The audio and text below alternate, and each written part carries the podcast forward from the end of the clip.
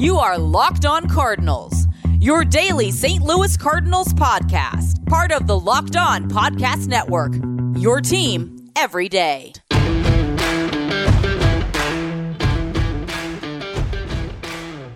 Hello and welcome to the Locked On Cardinals podcast for Friday, July the 1st of 2022. I am Lucas Smith, host of the Locked On Cardinals podcast.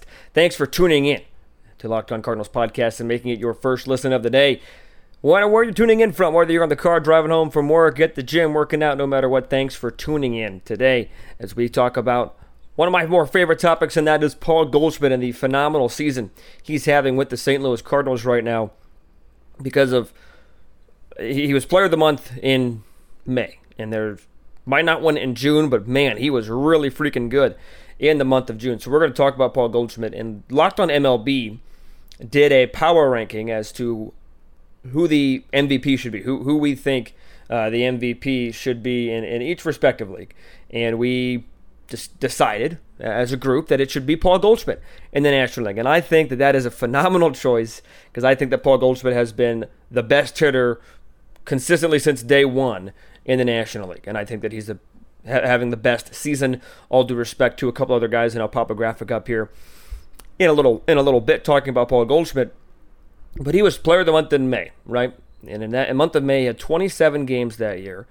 He hit 404 for the month, 471 on base, 817 slugging for an OPS of 1,288. That is ridiculous. He had 14 walks. He only struck out 24 times. He had 10 home runs that month. He drove in 33. In June, in 27 games, once again, 99 at bats, he clubbed just eight home runs, but still very respectable. Drove in 22, still hit a whopping 323, an on base of 427, slugging 636, and an OPS still over a thousand of 1,063. So both of those months have been phenomenal for the Cardinal likely all star, likely all star starter. And when you look at the entire season, it all comes up to a 342 batting average, 19 home runs, 65 runs batted, an OPS over 1,000 at 1,054. Paul Goldschmidt has been, by and large, the best player in the National League. On base percentage of 424, slugging 630. Quite frankly, and again, this is not to take away from the seasons um, from the likes of a Manny Machado, a Bryce Harper, a Pete Alonso, or Mookie Betts, or any other uh, MVP hopeful. Not to take away from them, but if anybody tries to tell you that Paul Goldschmidt is not the most valuable player, they are wrong. At least to this point. Obviously, there's a lot of season left. It's only July 1. A lot of season left, but Paul Goldschmidt is on track to be the first National League MVP from this, in a St. Louis Cardinals uniform since Albert Pujols.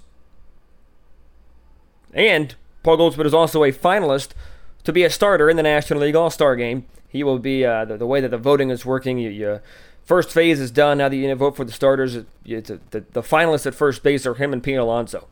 And again, all due respect to Pete Alonso, but Paul Goldschmidt should be the starter. Cardinals are going to be well represented at the All Star game, in my opinion. And we talked about this a lot recently. There's a good chance they're well represented also in the awards ceremonies at the end of the season, whether you have a Rookie of the Year, an, uh, an MVP, Reliever of the Year, and Helsley, things of that nature. The, the point of the matter is that Paul Goldschmidt is having his best season and has already been an MVP MVP cal- caliber player in the past. So if you're watching on YouTube, I'm, I'm going to get blocked for just a minute, but I'm going to pop up this graphic on YouTube for the MLB, AL, and NL power rankings.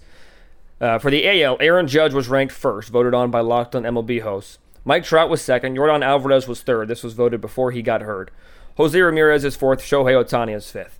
And in the National League, you've got Paul Goldschmidt number one, Manny Machado number two, Bryce Harper number three, again before he got hurt. Pete Alonso's the four, and Mookie Betts is the five. I'll pop that uh, graphic off. And again, uh, this it, just going through the power rankings. One through five in the AL, it's Judge, Trout, Alvarez, Ramirez, Ohtani. One through five in the Amer- National League, rather, it's Goldschmidt, Machado, Harper, Alonso, and Betts. And I don't think it's particularly close, again, for what Paul Goldschmidt has done this season. Na- National League Most Valuable Player Award should not be out of the radar. I mean, th- this average, well, just take a look at how good he's been this season. I think it's not going under the radar because he's getting MVP consideration, but the 342 average he's compiled this year would be a career high. The 424 on base percentage is the highest since the 2015 season, in which he had an on base of 435. The 630 slugging is the highest of his career. He's never touched 600 before. His highest before that was in 2015 when he slugged 570. And his OPS at 1,054. This would only be the second time in his career an OPS finished above 1,000, the last time being, guess when? 2015 when an OPS of 1,005. MVP is 100% in the conversation. He has provided moment after moment for the St. Louis Cardinals. He has been an anchor in this lineup that is arguably, statistically speaking, based on runs scored and average and other other categories, one of the top teams in all of baseball. How good this offense has been, and I don't think it gets talked about a lot because you do have the question marks of the catching position. You had the question marks at short to start the season. You, you wonder how the Cardinals are getting their, their outfield numbers up with both O'Neill and Bader being lost to injury for portions of the year. But this offense still finds itself as one of the tops in Major League Baseball, and it's being led by Paul Goldschmidt. Again, the month of June will likely be the first month that neither, uh, the first month of the season that a St. Louis Cardinal is not Player of the Month. As Nolan Arenado won it in April, and Paul Goldschmidt mentioned it, won it in April or won it in May, excuse me. But that should not take away from Paul Goldschmidt's MVP case. And this is somebody that, that came in second. Apologize, the light just went out uh, here in my uh, little mini studio, so apologies for that. But this is somebody who came close to an MVP back in 2013, has been in the conversation many times. There's a really big argument that if he was not in Arizona, he would have already won a most valuable player. If he's on maybe a, a team that, that has a little bit of a higher market, maybe. Well, now he's on the St. Louis Cardinals. The Cardinals are in the playoff hunt. Coming into play today, the, the Brewers and Cardinals one and two in the National League Central. Just a game and a half separates the or a game rather separates the two. 43 and 35 for the Cardinals, 44 and 34, and he has been a cog in the lineup. He has been the guy in the lineup for the St. Louis Cardinals pretty much since the middle of April. Paul Goldschmidt historically gets off to slow starts. That happened again this season, but you now have him off to a, or not off to, but you now have him murdering the baseball in every sense of the word. So you have everything going for a Paul Goldschmidt MVP case. And in my mind, as I've mentioned multiple times today, it's not particularly close because of how good Paul Goldschmidt has been. Top 10 in categories such as on base, average, slugging, RBIs, home runs, hits, doubles, extra base hits. Top three in war. Cardinals have two of the top three members uh, in war, depending on if you look at baseballreference.com or Fangraphs, things of that nature. It's Edman, Goldschmidt, and Alcantara, one through three. You know, again in, in various orders. If you if you think somebody else is worthy for the National League Most Valuable Player, let me know. Drop a YouTube comment. Email me at lockedoncards at gmail.com. DM me on Twitter at LJ Fastball. DM the show at lockedoncards at gmail.com. Let me know because I would love to hear what you have to say about who is the National League MVP. Because again, if you're telling me anybody other than Goldschmidt, you're going to have to try really hard to convince me. Like, really hard. Because of how good Goldschmidt has been, is because of how, just because of how dominant he's been this season. There, there's really no other way to put it. BetOnline came up with with new uh, award odds. Um, but I'll tell you about BetOnline in just a moment. But odds to win um, the MVP at the beginning of the season, Goldschmidt was 50 to 1. On April 6th, he was 40 to 1. And now, on July 1st, he's 6 to 5. He was 7 and 1 in June 1st. Paul Goldschmidt's odds to win the MVP are climbing. Those odds are uh, in part are brought to you by BetOnline. His odds are climbing. He's not losing ground. He is still performing at a high level, and it's heating up. And we know from experience that when the weather gets warmer, Paul Goldschmidt gets hotter. And he's already been remarkable to start this season. So his odds are good. So if you want to make a bet at BetOnline, I would do so for Paul Goldschmidt being the MVP. I would also be a betting man in saying that Ryan Helsley is going to be the National League reliever of the year, despite some morality showing and some humanity showing in a loss on Wednesday night. So, segment number two, we're going to be talking about that loss on Wednesday night, talking about the strike call. I know it's controversial.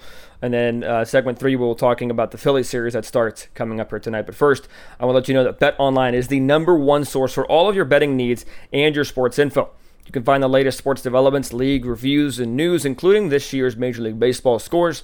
BetOnline is your continued source for all of your sport wagering information as well, including live betting, esports, and scores. And betonline.net remains the best spot for all of your sports scores, podcasts, and news this season. BetOnline.net is the fastest and easiest way to check in on all your favorite sports and events, including MMA, boxing, and golf. Head to the website today, betonline.net, or use your mobile device to learn more about the trends and actions. BetOnline is where the game starts.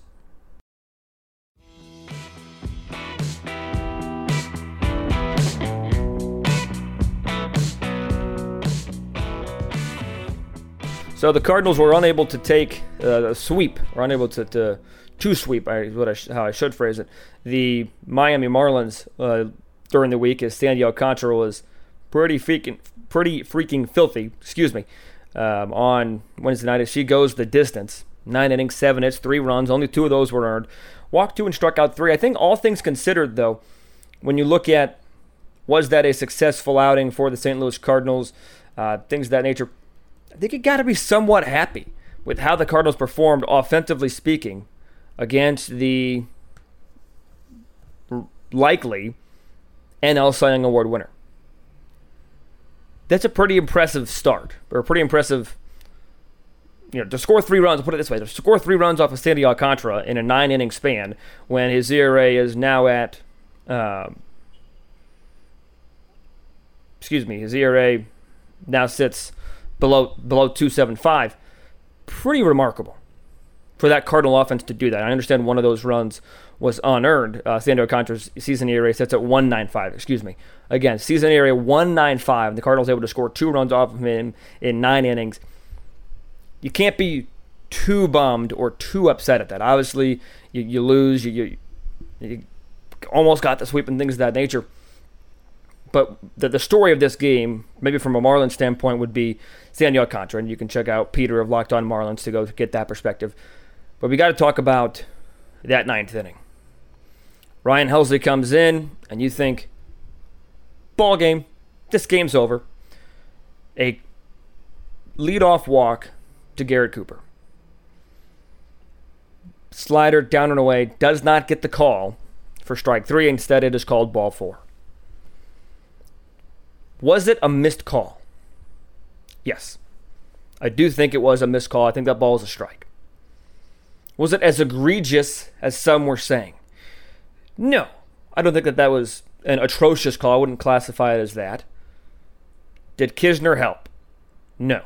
If Yadi's behind the plate, does he get that call?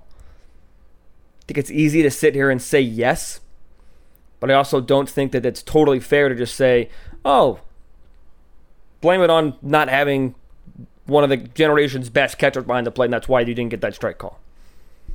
I think it's unfair. And I also don't think that that is the sole reason the Cardinals lost this game. You look at it, the home run that was hit was close to being caught. Of course, so maybe the time has jumped better, maybe.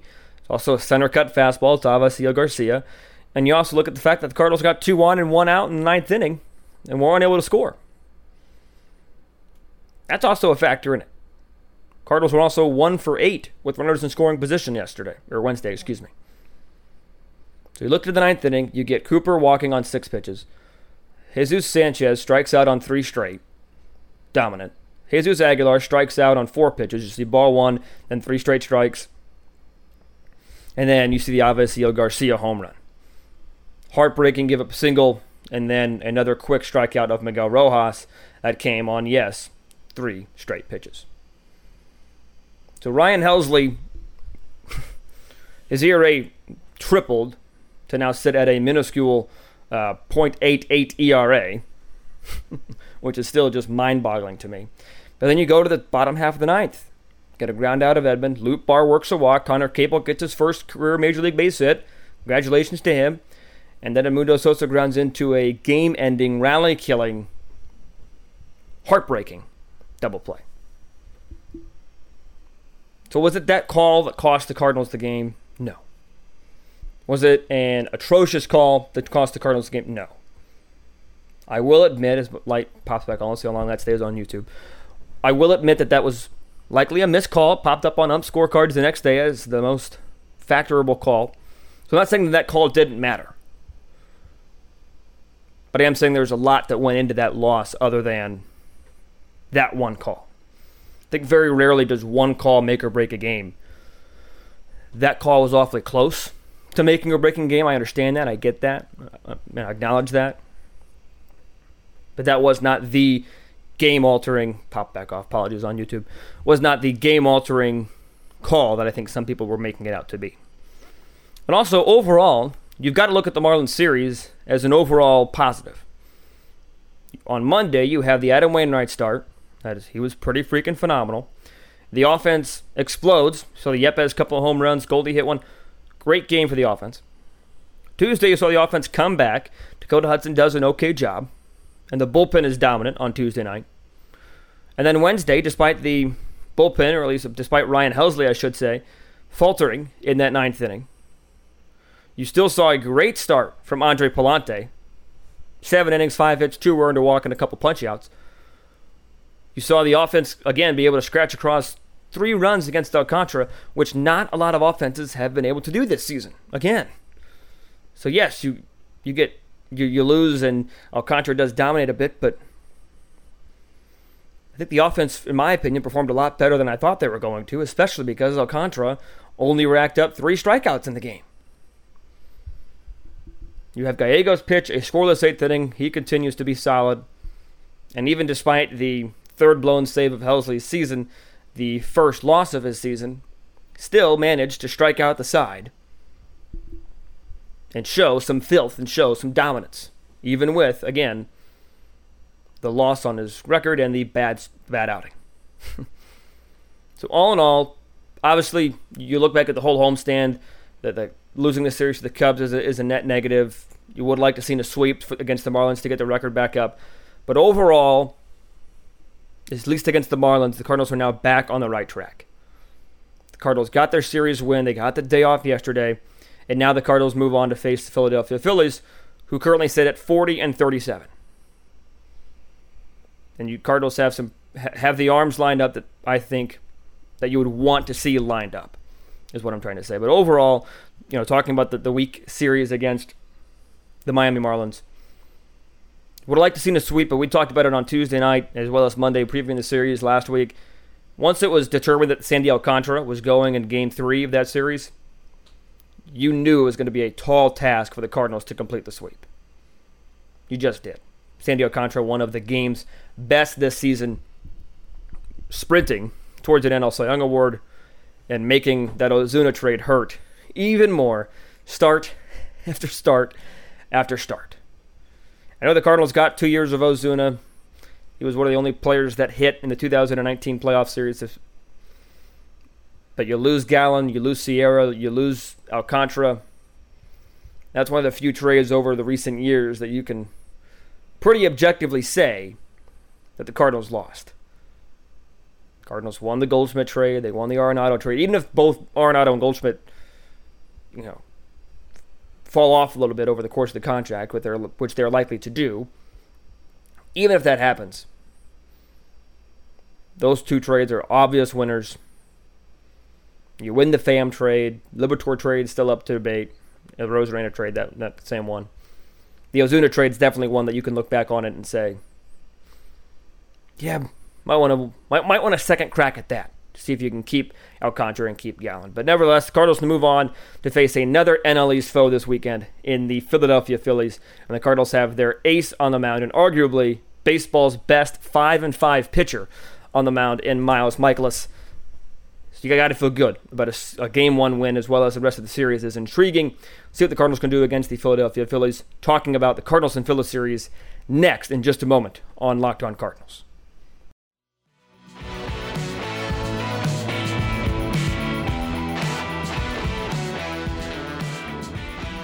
Well, Miles Mikolas five and five this season with a 2.57 ERA. He has been just phenomenal this season. coming off six innings, four hits, an earned run, a walk, and nine strikeouts against the Cubs.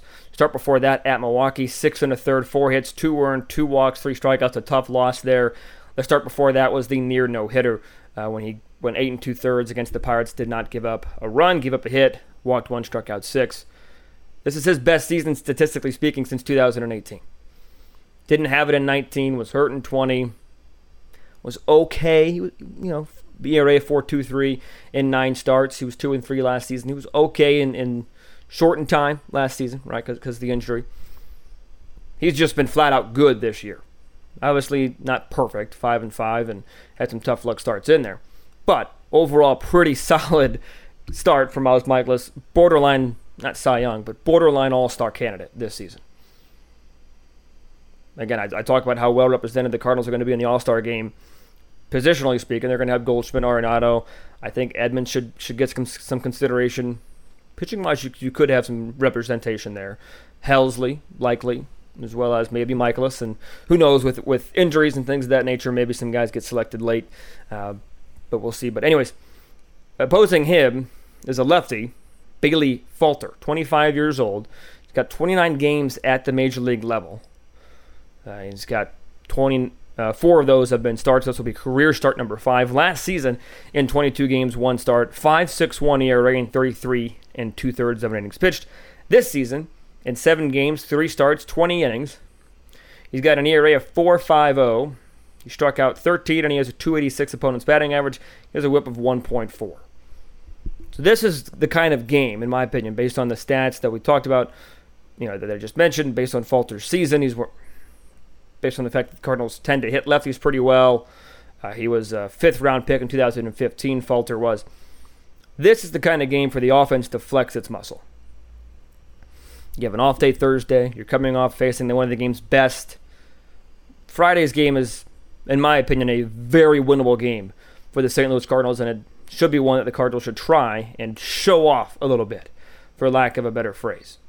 And then on Saturday's game, tomorrow's game, you get a chance to see Matthew Liberatore take the mound again as he gets recalled um, to make a start for Jack Flaherty's injured spot. And Philadelphia Phillies will send Mizzou grad Kyle Gibson to the mound. Yeah, I'm Mizzou graduate, so I'm very familiar with that as he was a first round pick back in 2009 by the uh, Twins been okay. Got a 4.48 ERA this year in 15 starts. Coming off a clunker though when he went two and two thirds, gave up five earned against the San Diego Padres. Walked three and struck out two in that start. And for Matthew Liberatore, the stuff was there in his first stint. The next step for Libby, in my opinion, is going to be to hone in on that stuff. His last start was arguably his best one when he went five shutout innings against the Pittsburgh Pirates. Got a win in that start walked two, struck out five. It was one of his two major league wins. The other one came against the Milwaukee Brewers. Not as much success on the road for Liberatore. Uh, four and two thirds, four earned in his debut, although he pitched better than his stuff would, would tell you there at Pittsburgh. And then four earned, three home runs, three and a third, and a loss at Chicago. So this will be his third start on the road this season. I'm pumped. I'm really excited. I, am excited to start to get to the Matthew Liberatore era, if you will, and Liberatore will hopefully make that next step forward for the St. Louis Cardinals. And then on Sunday, for some reason, it always seems like this happens on a Sunday, and it is going to be Sunday night baseball for the Cardinals. Adam Wainwright will get the ball for the St. Louis Cardinals going up against Zack Wheeler. So I think Sunday night baseball, you could see runs being at a premium with Wainwright and Wheeler on the mound. Adam Wainwright coming into play with a 6 and 5 record, a 307 ERA. Zack Wheeler 6 and 4 with a 289 ERA. Wheeler um, coming off six and a third innings against the Braves, where he only allowed three earned runs, walked one, and struck out eight. Wheeler's got a 2.34 ERA in his last seven starts, so Wheeler is on a bit of a roll, and he is. I think when he's right, he's really, really better than advertised. Is Zack Wheeler, but What's the old adage that I always say here when talking about Adam Wainwright? I tend to not bet against Adam Wainwright. I tend to not bet against him at home. And I tend to not bet against him in big time situations. Two of those three are, are true on Sunday, as you have Sunday night baseball game of the world, as John Rooney likes to call it. that is a big time moment, if you will. That, that is time, that is a time to step up here on July 3rd. And then on July 4th, the Cardinals stay out east as they will take on the Atlanta Braves. No announced starters there. So the Cardinals get their fair share of AL East competition over the course of the next week or so. They, they have recently with the Miami Marlins series. Key for the Cardinals tonight show your offensive muscle, show the fact that this is indeed one of the best offenses in baseball, or at least statistically a strong offense. Saturday, show that Liberatore is ready for the major leagues, that he can do this. And Monday, or Sunday rather, Wainwright needs to step up on Sunday night baseball. Hopefully, you see Jordan Hicks return over the road trip. I heard that he's in Philadelphia, even though he had a clunker of a rehab appearance on Wednesday or Thursday. Maybe it was Wednesday. Maybe you get him back. Start July on the right foot. Just focus on winning series. What you got to do. So, thanks for tuning in to this episode of Locked On Cardinals. Be sure to make your second listen Locked On MLB Prospects with Lindsey Crosby as we get closer and closer to the MLB draft. And uh, I will be talking to you guys again on Monday. Might have the co host JD, JD Sports Radio on Twitter. Might have him pop on and make his first appearance as we are trying to get things settled out with, with onboarding and everything. So be on the lookout for that. If you missed it on Wednesday, I announced that uh, JD is going to be a new co host of mine here on the Locked On Cardinals podcast. Very excited for that. JD, uh, big time Cardinal guy in Cincinnati, works at iHeartRadio, knows his stuff. Very excited to be uh, starting co hosting with him hopefully next week. So uh, until I talk to you guys then, and maybe until JD talks to you then, be sure to stay safe, stay well, and have a fantastic rest of your day.